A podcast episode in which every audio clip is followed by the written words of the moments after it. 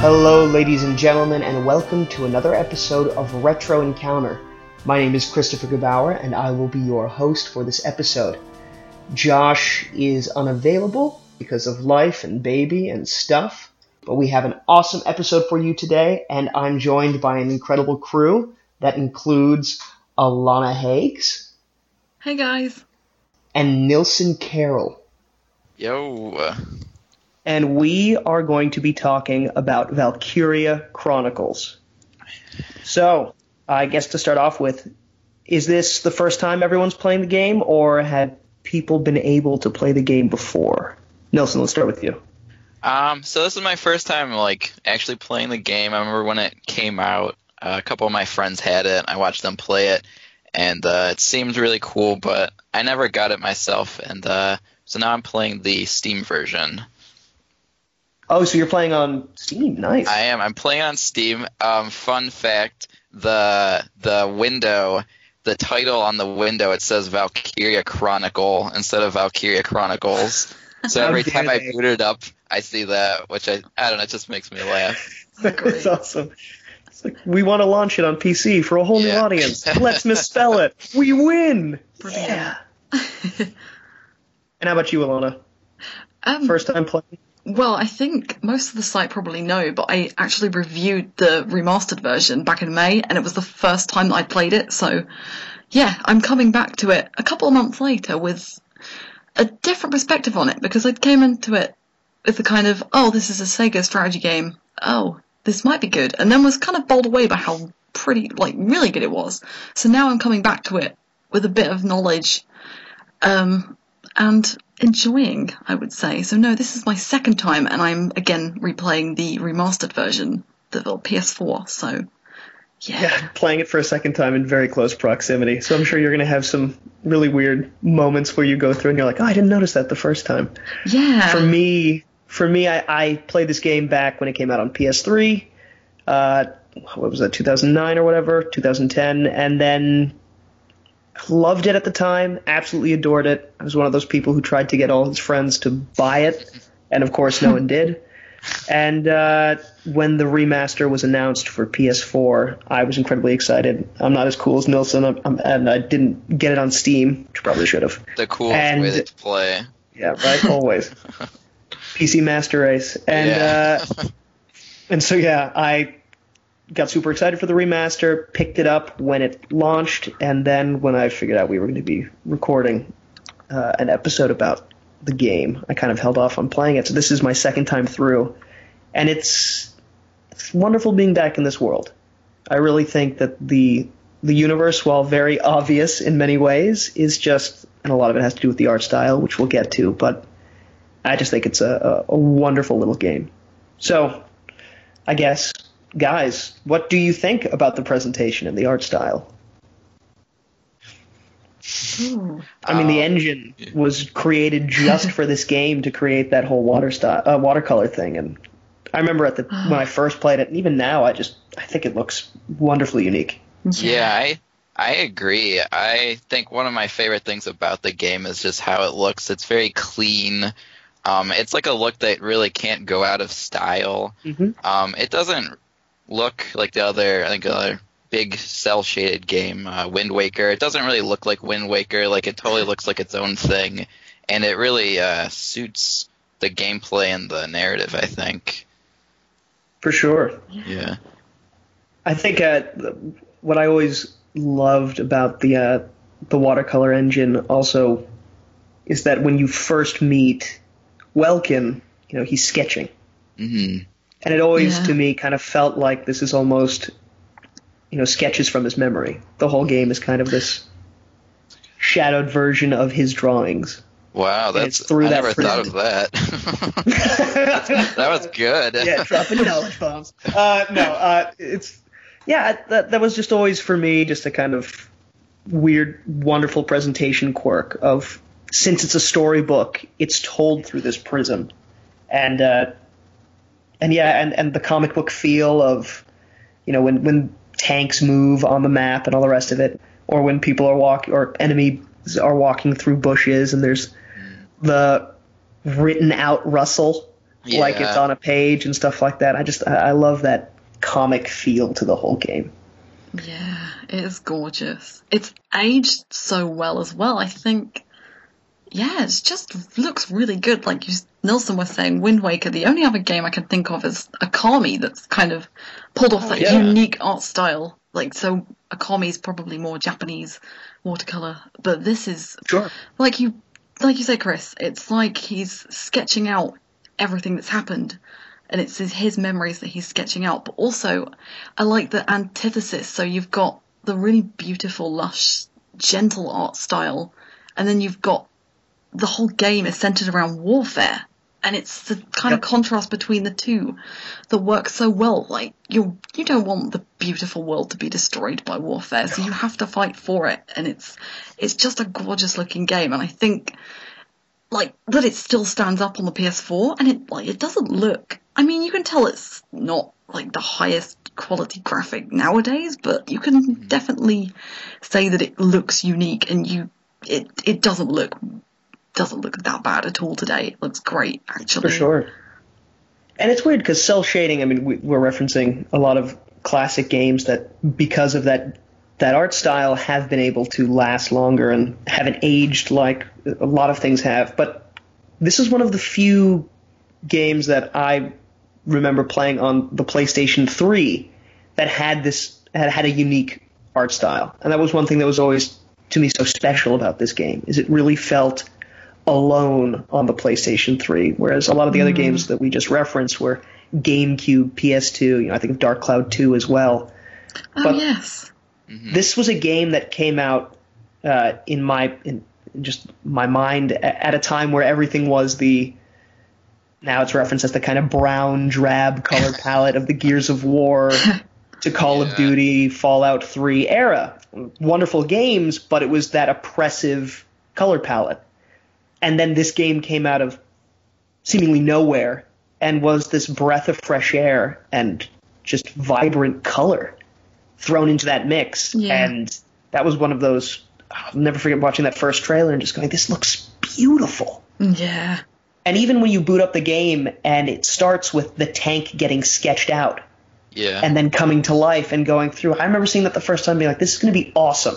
I don't care if the story's awful or all the rest of it. It's just like this presentation alone just is fantastic. It's a winner, isn't it? And uh, and it is great. And I mean, thank God that it actually holds up. That would have been, that would have been awesome if we, if I put on this game for P S four and been like, this is going to be great, we're going back to a classic. It looked like crap, it was chugging, just being like, oh god, I don't remember any of it. Yeah. Rose-tinted glasses for sure. Yeah. Uh, so the game starts out in this wonderful little town at the outbreak of a war. I guess we should say that this is a faux World War One slash World War Two universe with a map that looks almost identical to Europe. Your, what's it like called? Totally Europa? Isn't. Yeah, I mean, absolutely. They were hiding. They were burying the lead real well yeah. on that one. Like I've done enough European history to know, looking at the map, looking like living literally on the outskirts of Europe, sick. Just like so that's Germany. Um, except, except in, in this case, the uh, Axis power or the empire, as it is in this, really is coming out of Russia. So. Take that for its own political fun if you want. Mm. But Gallia is this tiny little nation between two giant empires that gets caught up in a conflict, and things happen, and that's where we start. And I guess we first in- get introduced to Welkin and Alicia, Welkin coming back from college. And, yeah, as we as I referenced before, that whole scene of him sketching Trout and Alicia showing up behind him and assuming he's a spy. Yeah. Just, but what do you guys think about the characters in this game? Uh, like, I think it's a it's a very charming beginning, but it is also a little obvious and overly cliche. Sweet. I feel like. Oh, yeah. Like, it's beyond cliche. Belief. Definitely. Beyond belief. I mean, all of them.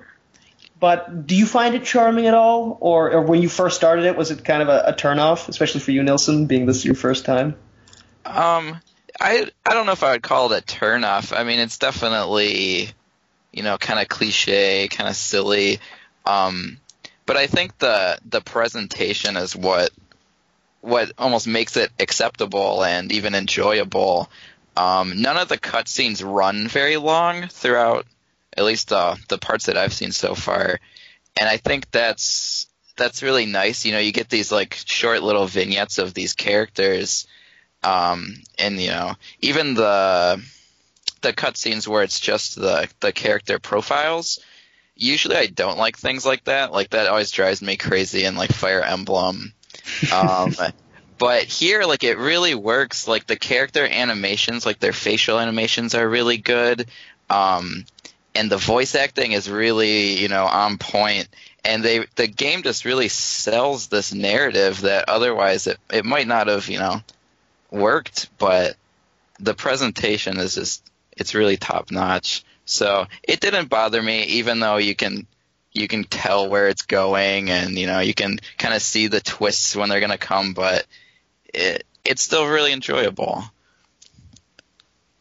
How about for you, Alana, especially having just gone through this whole adventure a few months ago? Yeah, I would jump on the back of what Nilson's saying. Um, it's tropey, but... And I can think of another example that I experienced that I would consider quite tropey, but does the trope so well that it works. And as long as you do the tropes really well, it works. And Valkyria Chronicles is a pretty good example of that. And I think mm-hmm. the way... Like, I really like Welsh, Welkin and Alicia. I nearly combined their names there. Um, but, like, Alicia is Alicia is definitely the best and most badass baker ever. So she absolutely wins out for me. The history but, of bakers, there's no real comparison. She's just the best. She's she just the best. best. She is the best. But um, I've got a soft spot for kind of like geeky characters like Welkin who will awkwardly come out and s- compare something to a bug, and he's just like, "Oh, you're just like this mantis," and Alicia's just like, mm, "Maybe you shouldn't do that. Maybe you know, bugs creep me out a little bit." Not exactly what I want to hear right now, but I guess compliment coming from you. Yes, um, but I do really like the characters because they do their tropes so well. Like Isara, I got particularly attached to, and mm-hmm. we'll get to Isara probably a bit more in the next podcast because she becomes quite an important character. Yes. Um, but I, and also, I think we'll get to this as we move along, but with the rest of your squad, although you only really have a selection of about six or seven main characters who get a lot of plot, you have all these little details about every single character in your little mm. notebook by mm. just the information you get from them or by their abilities and their traits, which is a really cool addition, I think, to this game, which helps it both mechanically but also can pose a bit of a challenge. And I think as we get onto the gameplay, I'd like to bring up some of those because they're really interesting and they're a really nice yeah. change of pace for a strategy game. But with characters, no, like I think the tropes are done really well, and like Nilson says, the art style sells the game anyway, so I think they would have to be completely dull and unbel- like beyond belief for me to sort of put down the game and go, I can't play this anymore. But yeah, I mean, I, I'm with you guys entirely. It's it's a story outside of, I mean, we've there are plenty of games that are in a World War Two type universe. There are plenty of games, you know, where you're saving the world and all the rest of it, and the cliches are are heavy and everywhere. But they're all these characters are incredibly earnest, and even if they're not perfectly created, you they're they're believable. Definitely. There's no one here that just feels like they're thrown in to be uh, uh there's no wasted space. I mean, I guess you could maybe say that about the side characters, but to your point, Alana, that's actually that's all bonus. There's really only six core, seven core people, not including bad guys, that you're really following. And then everyone else, it's just bonus that you can learn more about as you progress if you accomplish certain tasks or goals, which is also a very cool kind of game device of, you know, if you use these squad members, you know, that kind of can help flesh out who they are. But yeah, the voice acting in this game is surprisingly good. It's really good. For the writing they're presented with, it's really good. Isara is done really well by Laura Bailey. You know, Welkin and, and Alicia yeah. are both great. Uh, yeah, it's it's it's I don't know. I, I remember the first time playing it through feeling the exact same way of, in a lot of ways, I feel like I shouldn't like these people as much as I do, but they're all charming. And they're all well presented. Yeah. So, I mean, the heart of this game, though, and kind of what we, we joked about it before, but what it really comes down to is the combat system. Oh, no. No? Oh, no? Oh, no, I don't want to talk about the combat. You don't like the combat? None it's, of that? None of that? We'll, we'll get into it. It's okay, but I've definitely had to shut the game down at points because I was so...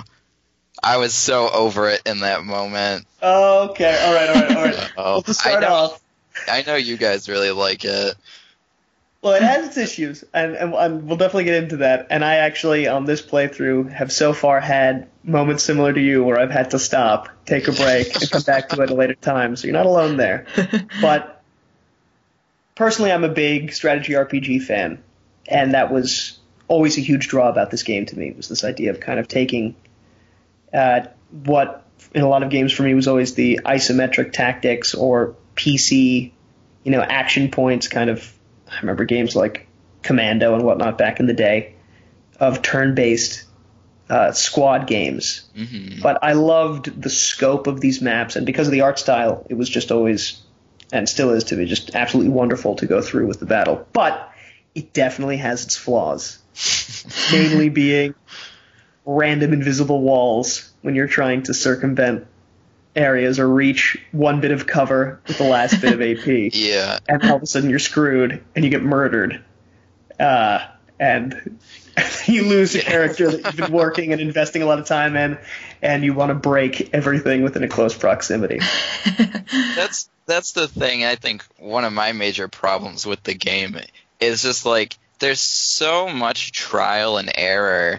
And it's so it feels so random at times whether or not one of your units is gonna die, and then there's like, you know, there's not that much you can do about it, and the the evasion and accuracy is so like it's either really, you know, you get really lucky and Alicia doesn't get hit once, or like boom, she's dead in a second. And Um, the first couple missions that I did, I didn't realize that you could save every turn or like as many times as you want.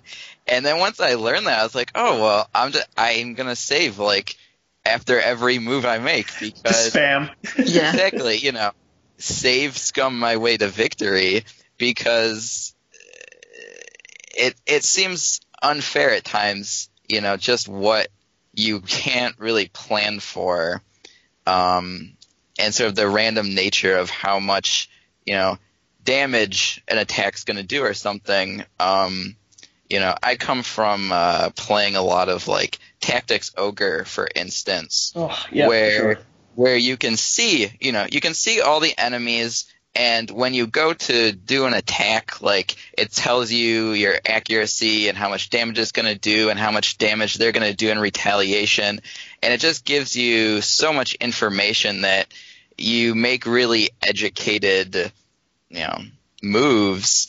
But in Valkyria Chronicles, sometimes I feel like it's really like a shot in the dark what's going to happen, um, which can be frustrating at times. Yeah, it's it's a little bit more of a, it feels like a hidden number generator instead of everything being explicitly out there. Yeah. Like whether it's, and by the way, bonus points for mentioning Tactics Ogre on this podcast. You're oh, instantly yeah. the best. But uh, but you know, even in something like an X COM, where you know what the percentage of a shot's going to be, yeah. you have yeah. the visual cues that say the shots could be anywhere in this circle for the different classes. Uh, but there's no real, there's nothing else to really say, oh, you're going to be guaranteed to get a hit here, or it's going to be really hard to get that hit. Mm-hmm. Sometimes you'll go on streaks with a given class, like uh, I'm thinking specifically about the tank battle in Chapter seven. And, uh, well, that's, oh, that's no. the plot, but, yeah, exactly, and that, that was the big one. Uh, we also have it written down as, we need to talk about that. But there were moments where with Lancers, mm-hmm. uh, I was just getting ten hits in a row at obscene ranges, and it was amazing. Like, everything was working out, yeah. and then at point blank I was missing. And I just, to your point, Nilson, there's no real logic that the game is presenting you other than, eh, let's hope you're lucky. That'd be good. Yeah. Sometimes you're happy. There are, like, you know, every once in a while Alicia will get her potential or whatever, and she'll get, like, she has one hundred percent accuracy. But even that only comes up randomly, so there's no way to, like, plan ahead that that's going to happen. And so it's so smart to save before every move that it's just, it's kind of clunky in that way. Mm. Yeah. So yeah, the in combat there are multiple classes that you can choose from. There's the scout, which is the long range, and by that I mean long movement, a lot of action points to move around, really check out the battle, give you a good look. That's what Alicia is, and solid weapon with the rifle. Then there's the shock troopers, which are a little bit more close combat and just do nasty damage with a submachine gun. Uh, the Lancers, which are the anti-tank units, and the Engineers, which can replenish uh, grenades or Lancer ammo, but really aren't really combat units. Fix tanks, super important, or take out mines. Then we got the tank, which Welkin is in, controlled by Welkin and Isara, and the snipers. Best class. Yeah, I agreed, very much so. Very the much. Snipers? Yeah. They can They're... be delightfully game-breaking. That's true. Mm. But I also liked how, Nilson, when you were explaining combat, you just used Alicia in every example. Because uh, yeah, the follow-up to because... that is, what's your favorite class slash character to use? I got a feeling we might all say the same one. Well, there are, as everyone probably knows, there are several missions where you can finish the thing, the mission in one turn by just keep using Alicia over and over again to run her to the end point. Yep. And, you know, kill the one oh, yeah. guard who's guarding the enemy base, and then, you know, boom, you you won in one turn, no strategy. Because she's so she's good, and the scouts, they have such a high uh, level of mobility that it's really simple in a lot of cases to move them over, you know, and just finish the mission without, you know, snipers. I don't want to deal with snipers. I just want to get through the mission. Snipers, killing the enemy. It's all about the win. Oh, but that's... Get the win. That's, yeah, the one-turn thing is so unsatisfying, though. I like taking out, not everybody, but I like feeling like I've done something. Actually won a battle. Yeah, I want to take on... I, yeah, I died so many times, so I was like, okay, Rosie, you can go in, and if you don't die, then it's fine.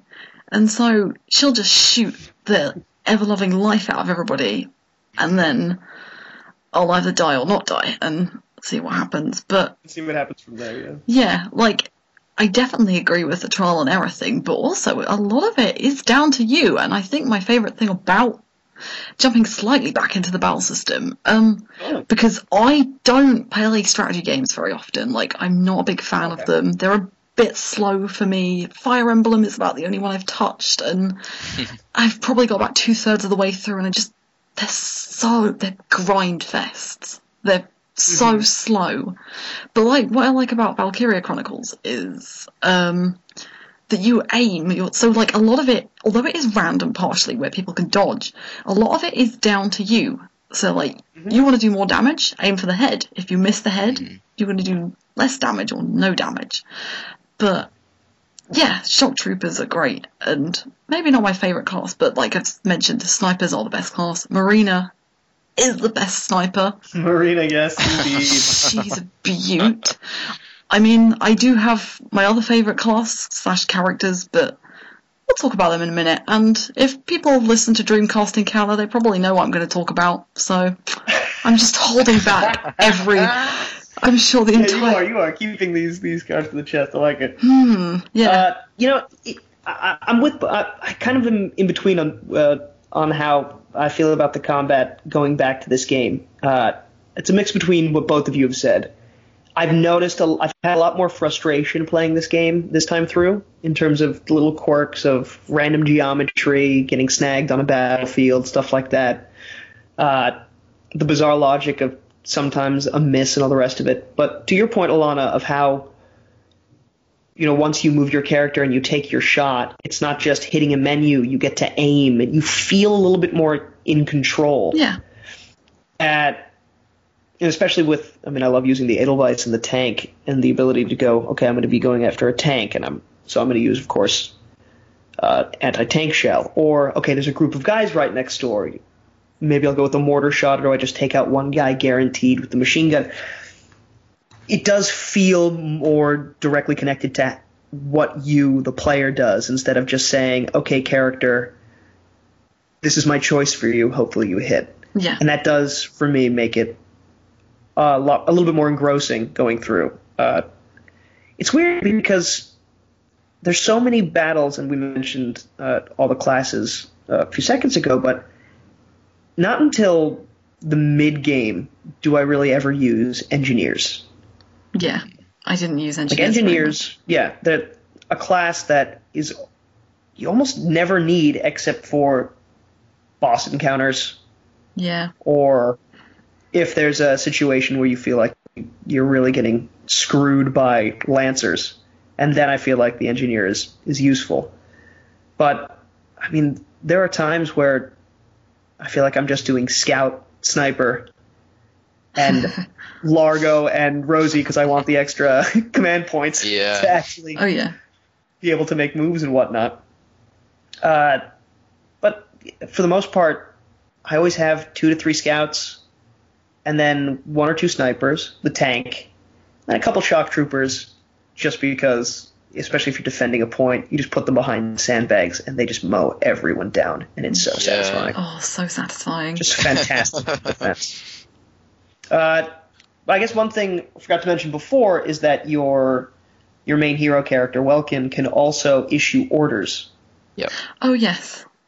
And all of this is managed through command points, which you have a set amount from your hero characters. Add one command point if they are on the battle.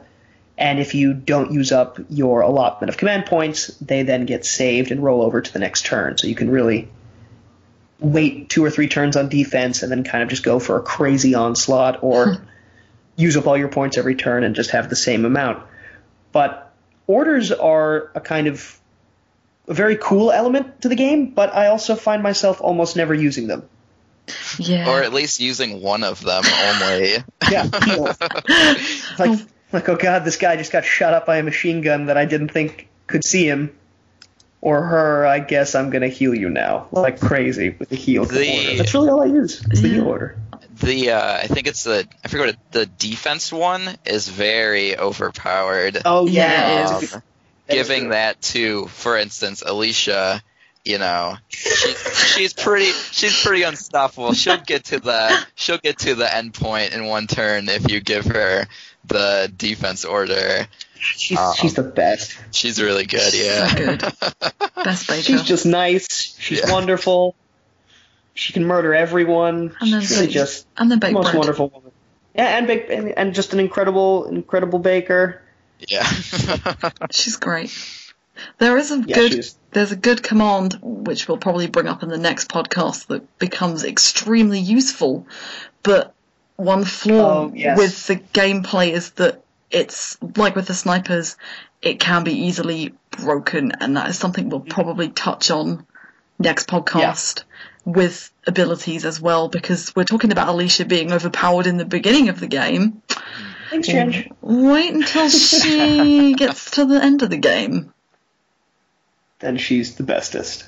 And for those people who have played this game who are listening in, and if you happen to play the sequel on P S P, then it's always like, how did she end up here, Give, considering everything she's gone through? But anyway, yeah. that's uh, we'll, we'll talk about that next time. So I guess we played up till chapter ten. Yep. That was the goal for this one.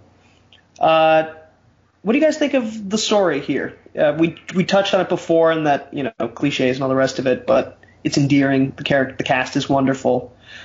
But as a faux World War Two slash World War One with certain elements in its plot, what do you think of it? What do you think of our bad guys, this Lord Maximilian, mm. Selvaria, and the other generals, Gallia as a nation and trying to defend themselves?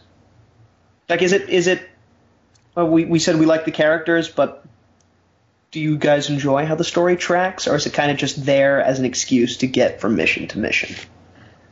Not an excuse, but it is very... yeah, no, I know. Um, but, I mean, I like it, but it's what I would expect. It's kind of the bare minimum, so... Even though it's like a... That's a great way to put it, yeah. It's the faux... Even though it's like faux World War One, World War Two, like, you've got your very typical J R P G trope of mm. hidden race, mystical ruins, mystical race. One of your Guy characters is... blonde hair. Yeah, white-haired villain. Yeah. um, But no, like, I think I'm being a bit reductive. Um, It is, like, you're, you're following it because you like the main characters. And you bring yep. up the villains... The villains I don't really have any opinion on because I don't... Again, they just seem so typical, but they're not as charming as your main cast of characters.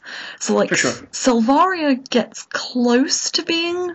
I mean, I like Selvaria. She's cool. She's got a really cool weapon, and she's... Awesome hair. She has awesome yeah. hair. But... This is what I, matters. We got to talk about these things. We do, but what I that she's again her character's kind of a bit reduced by the fact that she basically just becomes kind of everything I do is for Lord Maximilian. Like, really, yeah. why? Like, you you could be so much, and she is really great, but the she could be really great. Maybe is a better way of putting mm-hmm. it. But mm-hmm. I feel like. The only reason I'm following this is to root for the main characters. And I want to touch on something that Nilson brought up earlier, but another thing I perhaps like more than the story is the way it's presented. And mm. Nilson was talking about the vignettes that you get, and I really like the way that it's, the game is broken into smaller chunks, so you don't get like a twenty-minute cutscene. You'll get one two-minute cutscene and then another three-minute one, but oh, you can save and go and train up between this and that if you want. Yeah. And I really like that kind of storybook chapter feel that the game embraces, and it makes yeah. it more bearable, and it makes yeah. it definitely helps. Doesn't hinder, it does help. So, like, even though everything's a bit more um, minimal, this kind of helps move it along and keeps me invested, at least, for... The, yeah, it lets you digest the game at a at a much yeah. more in a much more reasonable way. Yeah, okay? Definitely. If you're if you're annoyed by certain moments or characters, you don't have to have the twenty minutes like you said, which I think is so helpful. Yeah, and you can uh, skip them all as well. And also yeah. there are optional yeah. there are optional cutscenes, so if you want some exposition, go for it. But you don't have mm-hmm. to do it. And it's like great. Like, how often do we get that choice? Like, usually never. So it's a nice addition that I think should be done more. So have you guys paid for all the writing on the wall side chapters at this point? I did. I pay for them, but I don't read them. You're the best, dude. You're just like, no, no, not at all. Whatever. They're there. Oh, I did. I did too. Totally. It was, uh, ni- it was nice to see the progression with... um. With the, uh, new- I've forgotten her name, the newspaper reporter. Um, Ellet. Ellet, that's it, because she narrates. I should remember that. Um, I like that, because she follows you around, and then a couple of chapters later, you'll get the feedback back from her in the form of those newspaper reports, and it's like, again, it's, um, actually, yeah, the game invests you in the world, so not only are you invested in the combat, you're actually getting news reports as though you are on your activities, yeah. yeah like you're the heroes at the front line. It's really cool.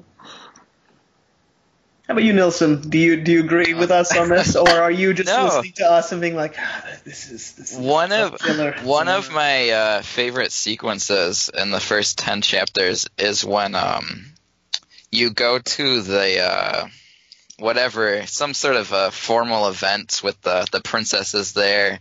And then, like, that night she gets kidnapped, and then uh, the mission is you have to go save her.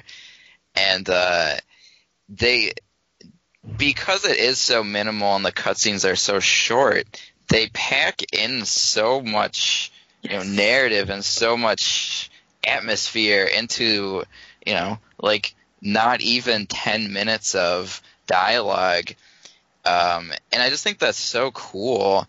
Uh, and so unlike a lot of other R P Gs that I've played, um, you know, you're one minute you're in you know, wherever the throne room, and you see this, you know, little pol- political thing going on, and uh, his friend is like, oh, I've I've had enough of this, I'm leaving. And, you know, Welkin's like, oh, like, okay. And then, you know, immediately, like, that only goes on for like one minute. And then they're in the hall, and Welkin talks to the princess, and uh, the commander woman is like, Welkin, like, you shouldn't speak to the princess like that.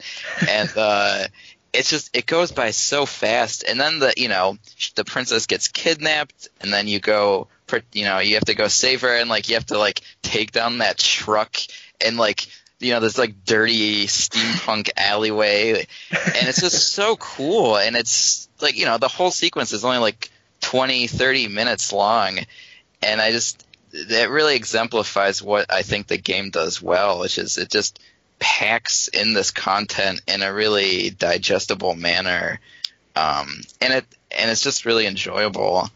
Um, that's actually one of my favorite missions, too, just because it's so, uh, it has so much to do with the narrative, and it's very explicit about what you're supposed to do and how it affects the story. Whereas some of the missions, at least the ones I've played so far, don't. Um, there's the one where you, Welkin and Alicia are stuck in the woods, and you have to, like, dodge the spotlights. And, like, I, I didn't yep. even, like, know why I was there, like, what was going on. Um, Bonding. Yeah. Yep. Bonding and humanity. That's the point of that mission. Oh, yeah. Chapter eight, part one. So, yeah. But I think when the game gets it right, it really gets it right. So. Yeah, I, I mean, what both of you guys just talked about is the idea of that the style and presentation is really sells so much of what the game offers. Mm. You know, like, the uh, you get – it's digestible – the storybook, not only just because you can flip back between chapters, but it becomes, and I guess for me, it, it's kind of what I talked about at the beginning, it gives it this kind of predetermined sense of nostalgia. We're re-witnessing things that have already happened. So you don't have to see every little moment between the characters. You just get to see what matters. And thankfully, I do think the game is really good about not just having a conversation between people because they feel obligated to be like, these people should be talking for a while to show that they're yeah. friends. It's usually they're talking because it's either going to foreshadow a moment that's about to come up, it's going to give you a hint to something that's going to come up in the battle, mm-hmm. or it's setting you up for, you know, a major moment between a couple characters coming up, uh, or between the whole squad. But nothing feels, well, maybe other than that pig, well, uh, maybe nothing. Re- oh, God. Really, yeah. It's adorable, but it's really weird, yeah. and it can somehow oink in perfect response, uh, which kind of is horrifying. I really think they should have investigated that pig. I don't know why that didn't happen. I, yeah. uh, that pig is super advanced and yeah. has wings, and mm. this needs to be investigated. I'm just saying. I'm just yeah. saying the fact that he just becomes a squad member, and they're like, yeah. This is this is our oinky guy. This is what he does. Yeah, that pig, was this live stream. Pigs are meant to be intelligent. It doesn't help. I don't like pigs anyway. But I always as, there's a I don't know if you guys uh, it, I think you get it through Ellet, but there's a side mission of with Largo.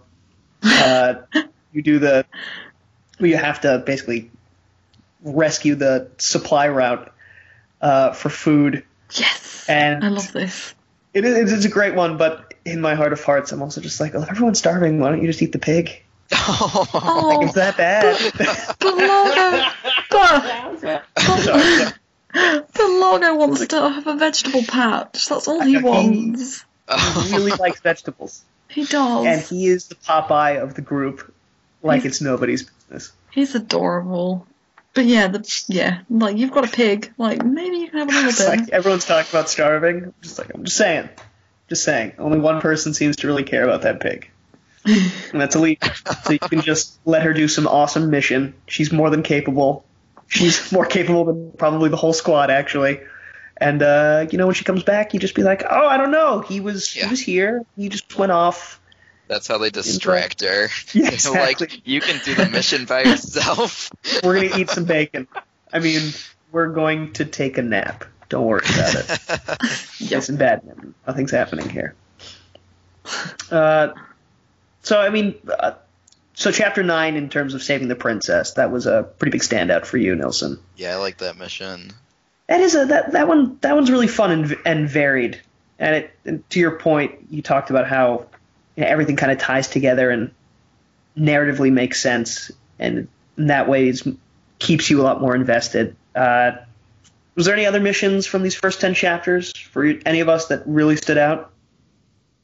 I mean, did we like chapter seven? Did we enjoy the tank battle in the desert um, after the previous tank battle? I, I really liked the the section as far as the narrative goes. That's for me when the game like really started picking up. Um, I thought it was really cool when they go down into the ruins and they meet Maximilian. Like I, I not knowing very much about the game, um, I was actually kind of surprised at how. Like, how much was going on, um, and I guess in retrospect, like, it was really obvious something like that was going to happen, but uh, I thought it was really cool, you know. Um, I really liked the idea of, like, you know, they go into this ruins, and, like, Alicia touches it, and, like, the door magically opens, and then uh, and then they meet mm-hmm. the bad guys, and then Maximilian's like, "We'll we'll take this outside. Like we can't I will not soil here. this yeah. space with blood." Like, wow, the guy is committed. Yeah, to an ancient race. Good um, on him. So I thought yeah. that cutscene was really cool. I don't know about the actual uh, battle though. Yeah, it's, it, uh, and and Alana, please cut me off if if I'm. Uh, kind of saying anything too ridiculous here, but it, it does feel like the game, and I guess you also mentioned this, Nilson, it feels like a little bit of a tutorial up until that mission. Yeah. You yeah. keep learning something new every chapter. Yeah. And a lot of it's very useful uh, in terms about how the world works, how different elements, you know, whether they be mines being introduced for the first time or something else, and which is really the first time it feels like engineers ever need to be on the map, and I feel like that's chapter four or five. So you've yes. already done a bunch of battles, and they're like, now this class, uh, if you had it before, whoops, only now is it really going to do anything. Yeah. yeah. Uh, when you learn that you can, you know, take out reinforcements and redeploy them at camps. Mm-hmm. And I remember, not this time playing through, but I remember the first time playing through, when that was explained to me, I was like, why would I ever actually have a full squad out at the beginning of a battle then? If I can just take a camp and then just deploy everyone so far forward. Yeah. Uh, and they, they just it's, every chapter introduces something new, and then after chapter nine, after the, the mission with the princess, I feel like the game really then just becomes, all right, you have almost all the tools. You might gain a few more as we go on with new orders, with new other stuff. But at that point, it really just becomes, here you go, win your battles. Mm-hmm. Mm-hmm. But I hate that tank in chapter seven. Oh, God. It's kind of just like you were saying, with build up, like all the chapters up to that point have been tutorials, and then they're like, well, you're ready for a giant tank now, I think. And it's just like, oh, boy, really? You do? Yeah, look- it's yeah. It's just like, well, how is this comparable to everything else yeah. that's been building up to this? I mean, once you get what you've got to do, it's not too bad. It's not the tank that's the issue. It's nope. when you've taken out half the tank, and Silvaria's yeah. just like, so I finished my battle. Now I'm going to come and help. And you just look at her with her massive army, and then she runs halfway across the map, and yeah, we'll take out your whole party. Yeah, and I'm just like, what are you doing with that laser? Mm-hmm. No issues up until that point with saving members or anything going wrong, and then that mission happens, and I had like three people actually die. Yeah, I yeah. thought about reloading, but I decided, you know, I'm. It's going to be a hardcore playthrough, permadeath, keep it going. Oh, but wow. uh, I know I'm I'm really intense. Let's be honest. But uh, but yeah, I just I remember she just went through and in one turn took out four people, and then the, the few that she hadn't that were isolated on one side of the map. I'm like, I can't move them because she'll just auto kill them yeah. because of her tracking. So good luck, guys. And then she slowly but surely hunts them down. Yeah. Oh, and by the God. end, I just have a tank and two lancers, just eating away at the tank, hoping that she won't see them. That yeah. was I lost Jan. That was that was hard. Oh no. Yeah, you just got to take the right side of the tank down first, and the, yeah. the is it the left or the right? By right, I mean correct. So I think left. That's yeah, you meant the left. Yeah. yeah. So, hide on the other side in the meantime, and then just chip away at it. But mm-hmm. it's definitely that does feel like a mission where it is mostly trial and error.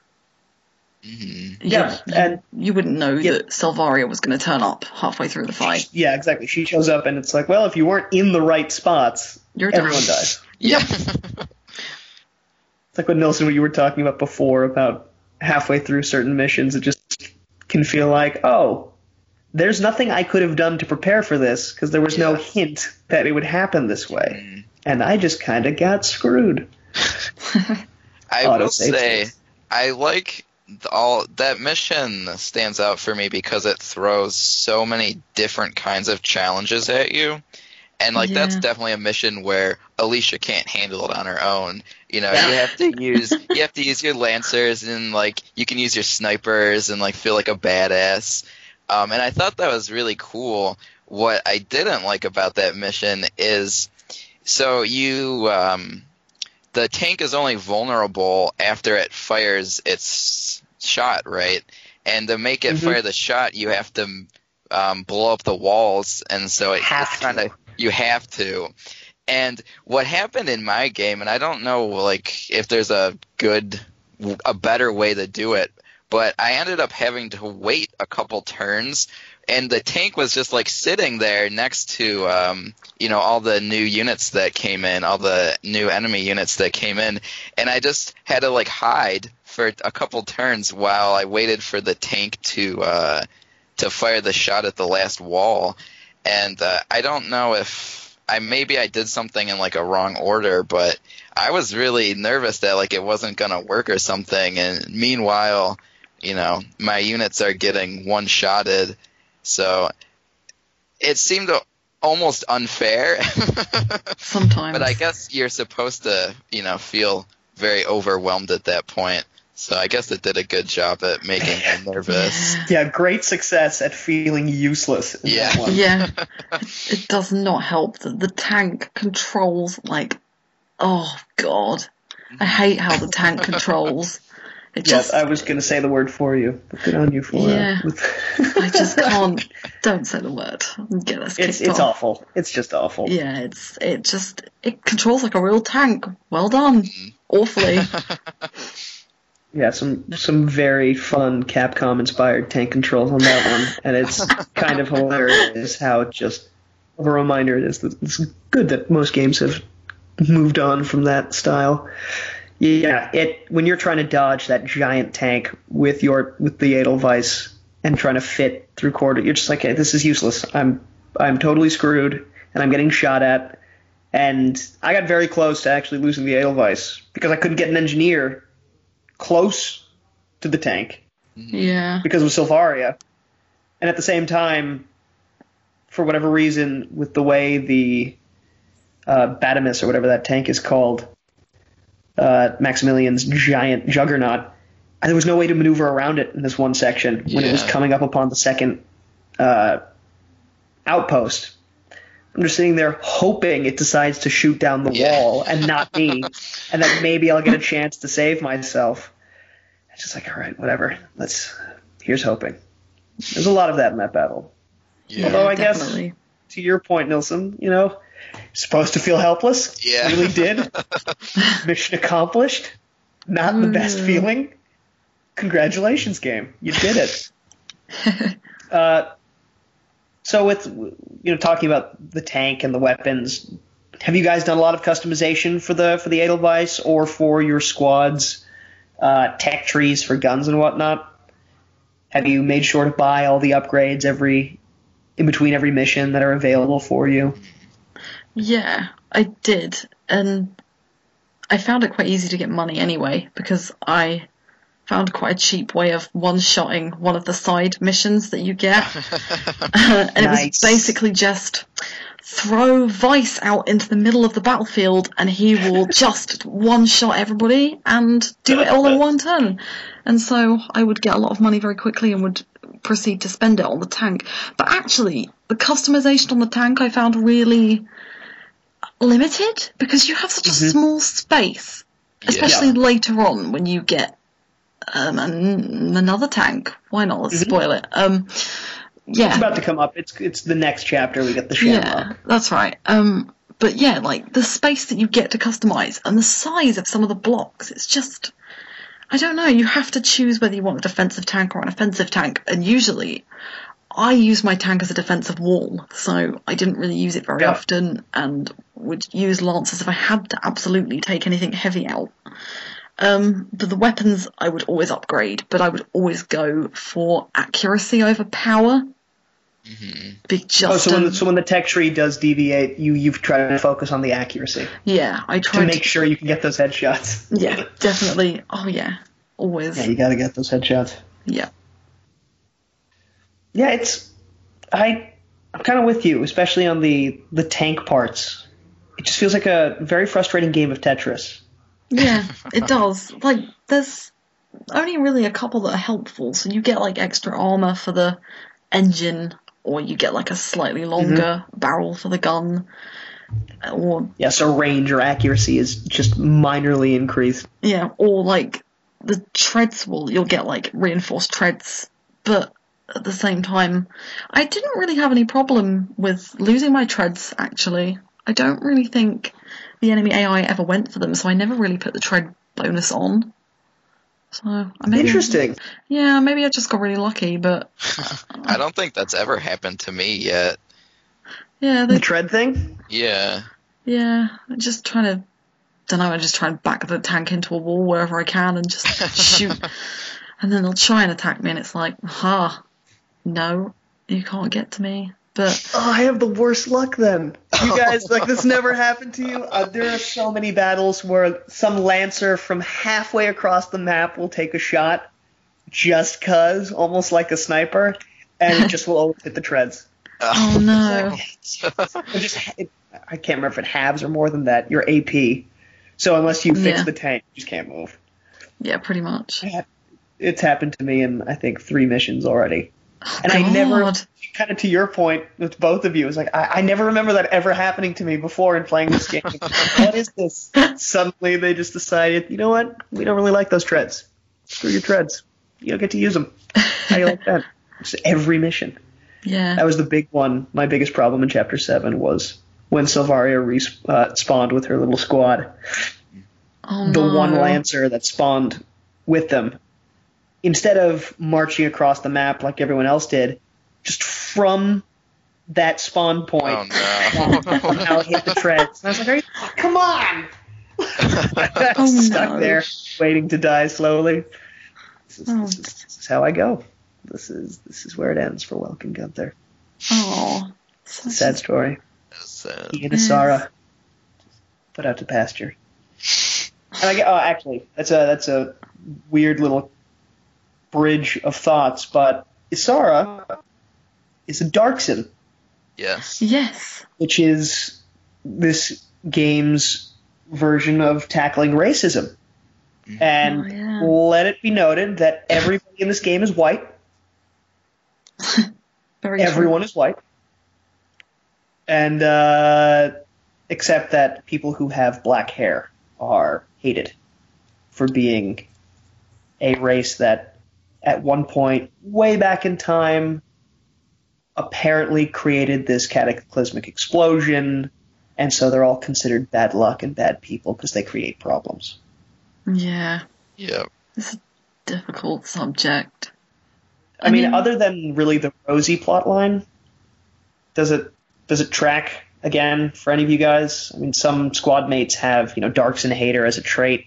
Mm-hmm. Yeah. That's... So that can be an issue. Yeah, so like that's the only place that I really see it flagging up again.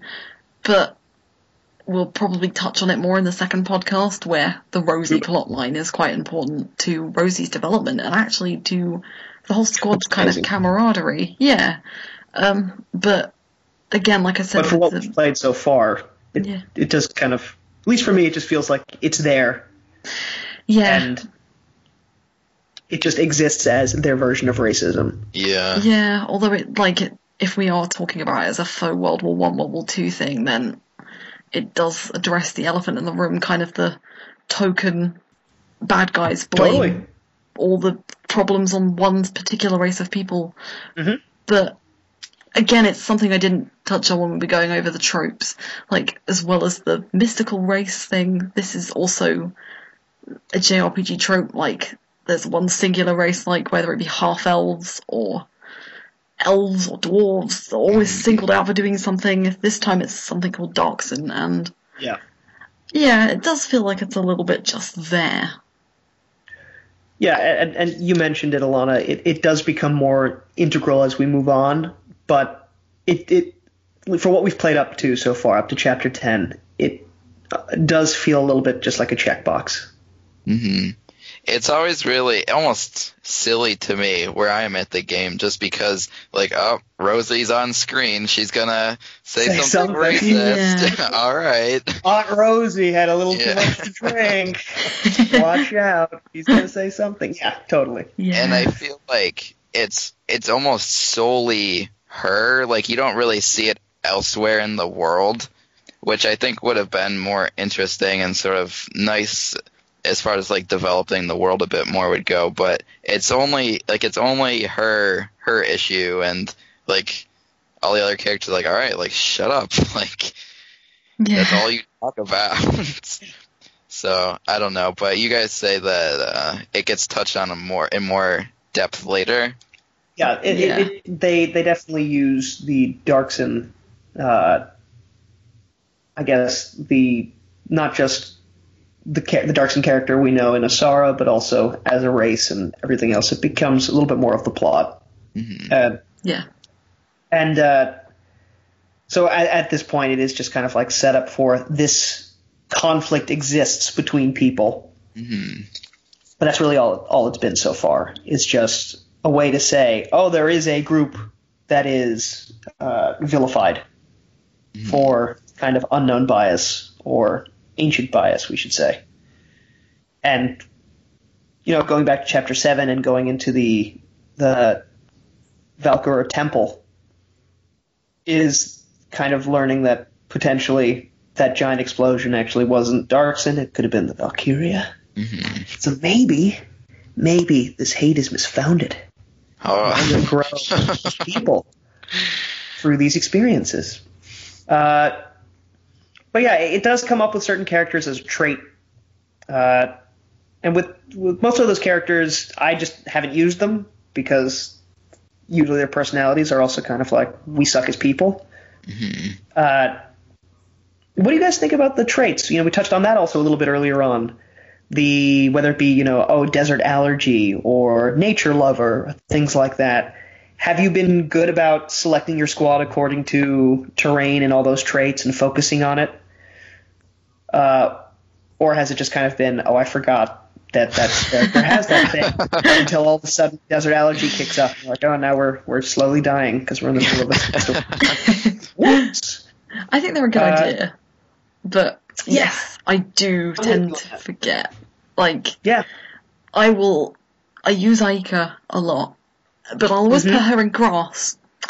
And Ike has hay fever, and I'm just, yep. or pollen allergy as it's called, and I'm just, I'll put her in grass to hide away, and then she'll be like, oh no, like I'm living in grass. I'm just like, and then you're like, oh no!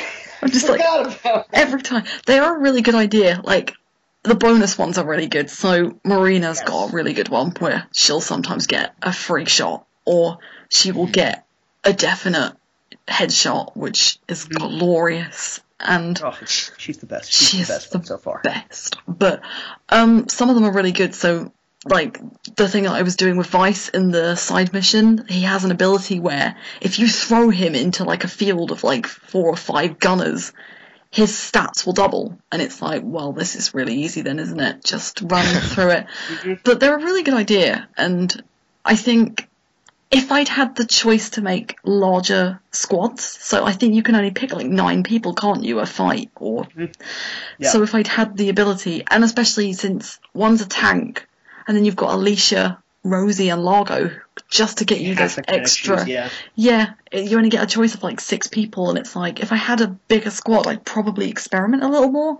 But yeah. I didn't really utilize them as much. But I think I was fortunate in that a lot of the later missions don't have as much grass, and I just kind of dealt with them because a lot of the um, plus sides, the pot, the better positive traits for a lot of the characters outweighed the negatives. So I'd yeah. just try and make sure that weighed in my favour. They're a good idea, and I don't know if they're improved on in the sequels because I've not played the sequels yet. Um, that would be something I'd be interested in knowing. Have you, either of you played the sequel? I have played the second one. Yeah, that was the only one that, that made it stateside. True. Uh, I, I didn't import the, the third one.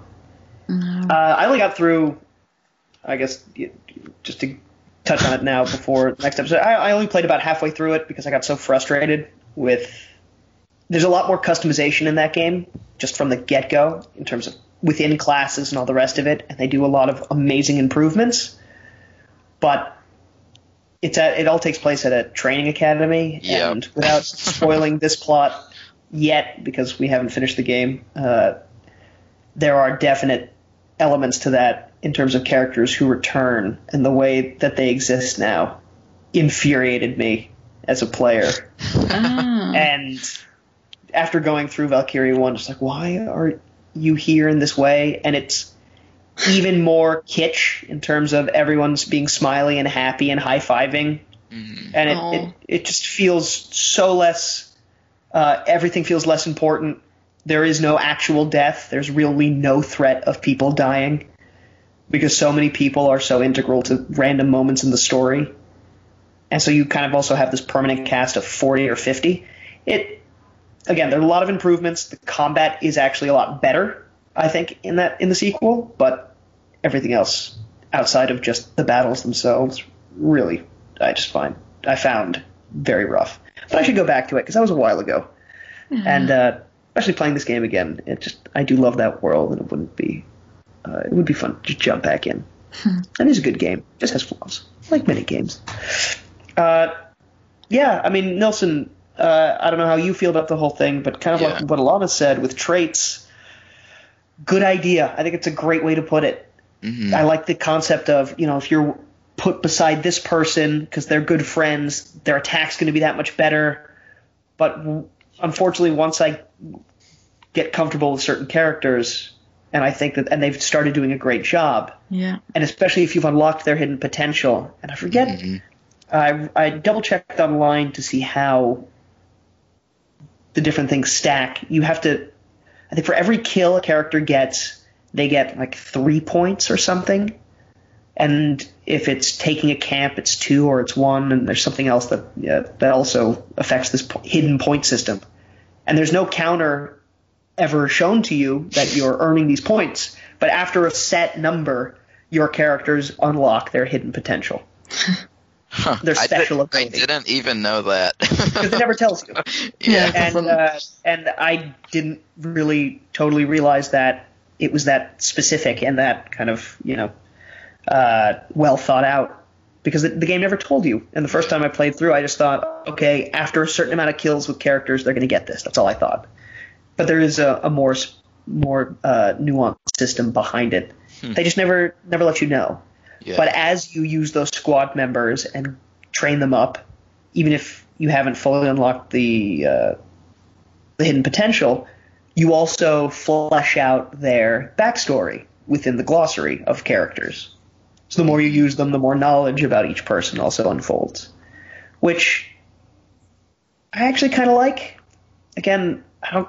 Unfortunately, I think the trait system just never feels as useful or integral as it should, but I do like the idea that you're finding you get these recruits that come in th- through the militia as the game goes on, a la, you know, constant recruiting calls throughout a war. Mm-hmm. And if you you know when you first get them in the squad, or potentially can have them in the squad from the barracks, all you know about them is their name, where they come from, and maybe a little bit of info, tiny bit. Yeah. Like, oh, this is who this kind of guy is, or this girl. She's, you know, had this kind of life leading up to now, and now she's here. But then if you use them yeah. more, then it becomes, oh, actually, you know, she also had this whole life doing, you know, performance and blah, blah, blah, blah, blah. But it turns out, you know, that because of a tragedy, that didn't end up, you know, being all sunshine and happiness. And that acting career has now become, you know, a moot point because everyone died. And so now she's here for vengeance. And then if you, you know, unlock that hidden potential, there's even more there that goes, you know, I like that kind of hidden thing. It's there if you mm-hmm. want it. Yeah. But it's in its own page, and if you don't care, it doesn't matter. So, yeah, it feels like a, a good idea that just never really feels useful one hundred percent, yeah. except for those hidden potentials, because they can be phenomenal. I wish, um, like you said, like it doesn't necessarily feel useful. I wish overall that the game just had more, more customization, I guess. So, you know, even yeah. even like, you know, the first half of the game before you even get to like the the different um, like weapon branches where you can choose like which one you want to equip. It just feels very superfluous. Like, all right, like I'm gonna upgrade the scout's rifles. Like, all right, like plus fifty plus, accuracy. Plus, yeah, exactly. Like it's just. I wish that it from the very beginning it, there was more emphasis on customization and like really training up your units how you want to use them. And it doesn't really feel that way. Even when you get to the different branches, um, you know, like Alana said, uh, the accuracy, definitely go with accuracy. It's very useful. Um, I just I wish there was more more options, I guess, more useful options and more ways to to train your units. Mm-hmm.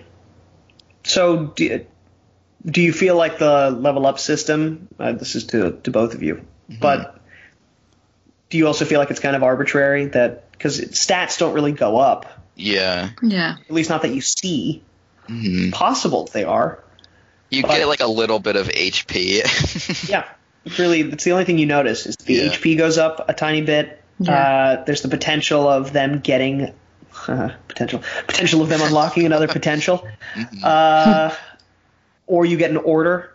Yeah. But other than that, there's no there's it doesn't there's there isn't a lot of tangible kind of consequences to leveling to upgrading other than the tank. I think you're right.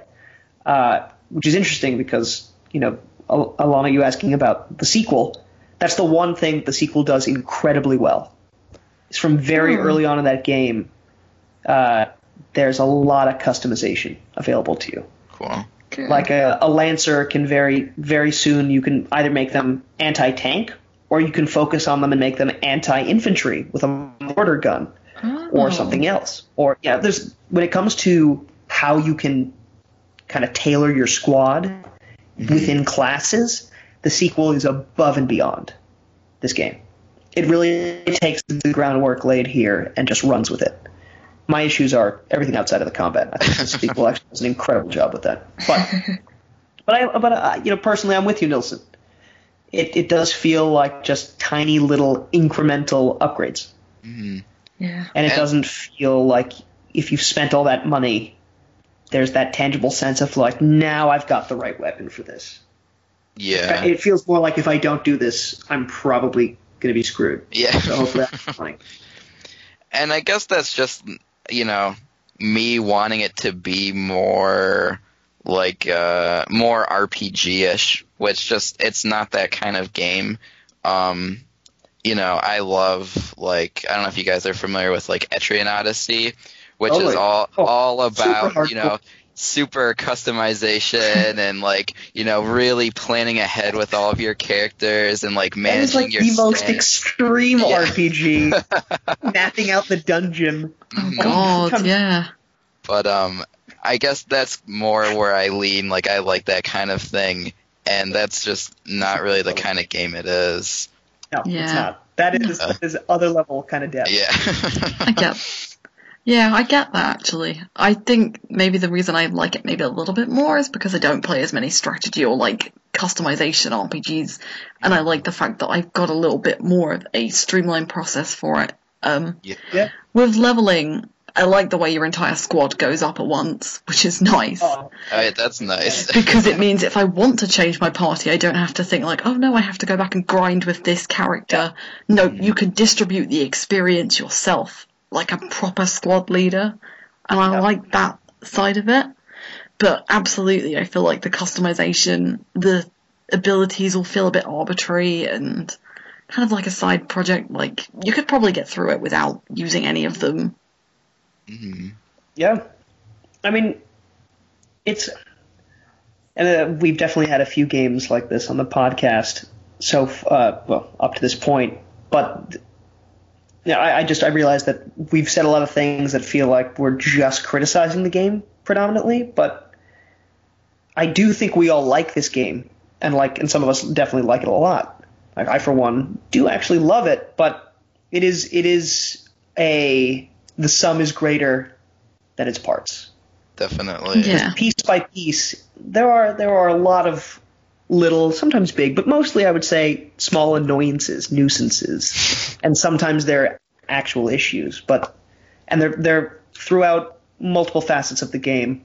But uh, in a lot of ways, it comes down to what we talked about from the get-go: the presentation of it all. Mm-hmm. And yeah, you know, even if it's flawed with its story and all the rest of it, it's just incredibly endearing and earnest and charming. And uh, for the script that they're given, these voice actors did a great job, and you know the plot is just, I know I'm recapping, but it's it is super shallow, and it just feels like it, it's enough to get you from bit to bit. I love how you said that, Alana. I think it's spot on. It is just enough to not totally tune out. Yeah. But at the same time, since the characters are fun or quirky or interesting, that's okay. And we don't have to go through those moments, to Nilson's point up from earlier, of like the, the two-hour monologue, Kojima style, when it's yeah. all over and they're like, I don't care about that person. And then they just died. And why did I waste three hours? You know, you don't have any of that. No. Everything is purposeful, even if it's not perfect, which I really do admire the game for. Yeah. Everything is there for a reason. It it doesn't feel throwaway. Even if it doesn't work, it's it's there because they were trying something. Uh, I do think it's important before we kind of wrap up and uh, we all uh, that we, we, we touch on uh, the Skies of Arcadia tie-in. Uh, I knew you were going to say that. It's not for me. This is not this is not a concern for my heart, but uh, a lot of some of your favorite characters in this game. It should be a concern for your heart.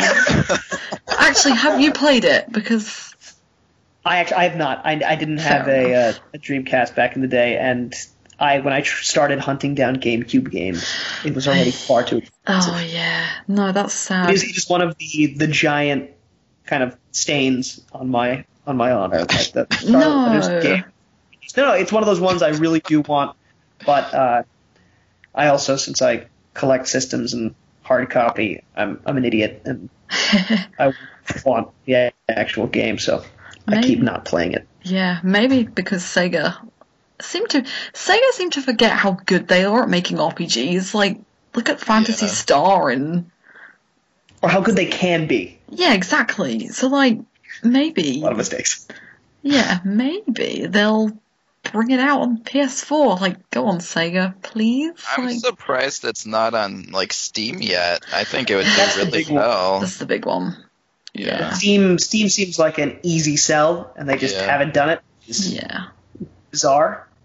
But I do think, well, I, I don't know actually how well this remaster sold. I'm sure it did all right enough, especially for how much R and D they probably had to put into it. I'm sure it did fine. But that that always seems like a no-brainer. Mm-hmm. Skies of Arcadia already left its original platform back in the day. I don't see why that game can't make it to other to other platforms, but... So who are your favorite characters in this game? Well, you start talking about the other game that we're oh, not playing right now. No, exactly. Well, I mean, Vice and Ike. Well, have an eye patch. Or, or yes, of course. It's a it's an it's a goggle actually. It's a oh, it is. Uh, yeah, it's a glass goggle. Um, but yeah, Vice and Ike are great. It doesn't help that Vice is like the best shock trooper. Yeah, and he's is, really good. He's an absolute I say, I beast. Realize. He was from Skies, and I've been using him in my squad all the time. So the and Ike is adorable, and yeah, like the fact that Alan also the um the uh, first aiders, the girls Fina, Fina is um. in Skies as well, so the three really? There's meant to be three, yeah. So they're meant to be three sisters, so Fina, Gina, and Mina, or something like that. But Fina is the one who's from Skies. Yeah, I read that in the manual. I was like, why did you do that? Just Fina's fine. But yeah, I think Sega, stop acknowledging it exists and do something with it. But I yeah, love. That. I'm glad that they do acknowledge it exists. Like I remember seeing. Back when this was released in two thousand eight, I remember seeing the Skies cameo and just going, okay, breathe. Here's hoping. But yeah, yeah. so I, I mentioned it before. It's this game is directed by, I believe, the director of Skies. Yeah, it was, I think, or was he just, yeah. It was done by the same team who worked in Overworks. Mm-hmm. So yeah. yeah, the same people worked on it, R I P. Um, but yes. So they clearly still had a great love. Your favorite game. I sure hope so. Um, but yes, they are the best characters in this game. They're a wonderful addition to this game. Please yeah, read. Thankfully, they're good characters, so you yeah, don't have you... to get stuck with the baggage of just nostalgia yeah. and love. It's you... actually useful. Can you imagine if they were really bad? But yeah, them... great. Yeah. I'm so glad that they acknowledged that they're existing, and we'll leave it at that because. I already spent twenty minutes talking about Skies on Dreamcast Encounter, so... I gotta say, your your love of that game is intoxicating, and we all have those titles that we feel that way of, but it's it's always wonderful to hear just unabashed adoration for a game. Uh, yeah. So, at, before we wrap this all up, because uh, I kind of, unfortunately, spoke a little bit for all of us, do we like this game? Alana, Nilson, do you like it? Is it is it too frustrating, or is it is it wonderful? I mean, Alana, I know you actually reviewed it, so technically we could all read your thoughts on it. So it's a little unfair to be like, can you recount what you did with countless hours of work, please? Well, no, I because yeah. I'm touching, I'm like picking it up and playing bits again to refamiliarize myself with it. Um, mm-hmm. I still do really, really like it. I think. I could definitely go back to it again in a few years' time and happily play through it again. And, like, now, like, I'm playing it, and it's really easy to pick up and play, which is nice. Um, yep. But, yeah, no, I really, really like it. Um, strategy's not my favourite genre anyway, so the fact that I gave it quite a high score is kind of relative to my taste and also what other people think as well. But mm-hmm. really enjoying it, and even when I've revisited it, even though I've noticed...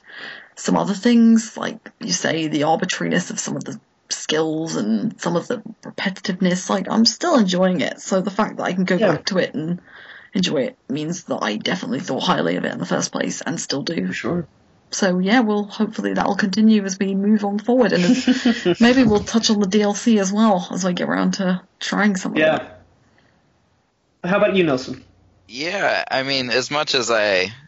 you know, my complaint about certain aspects of it, you can just, you know, as soon as you boot it up, you can tell that it's it's such a, a high-quality prod, product. Like, you know, it's just, it's such a complete package.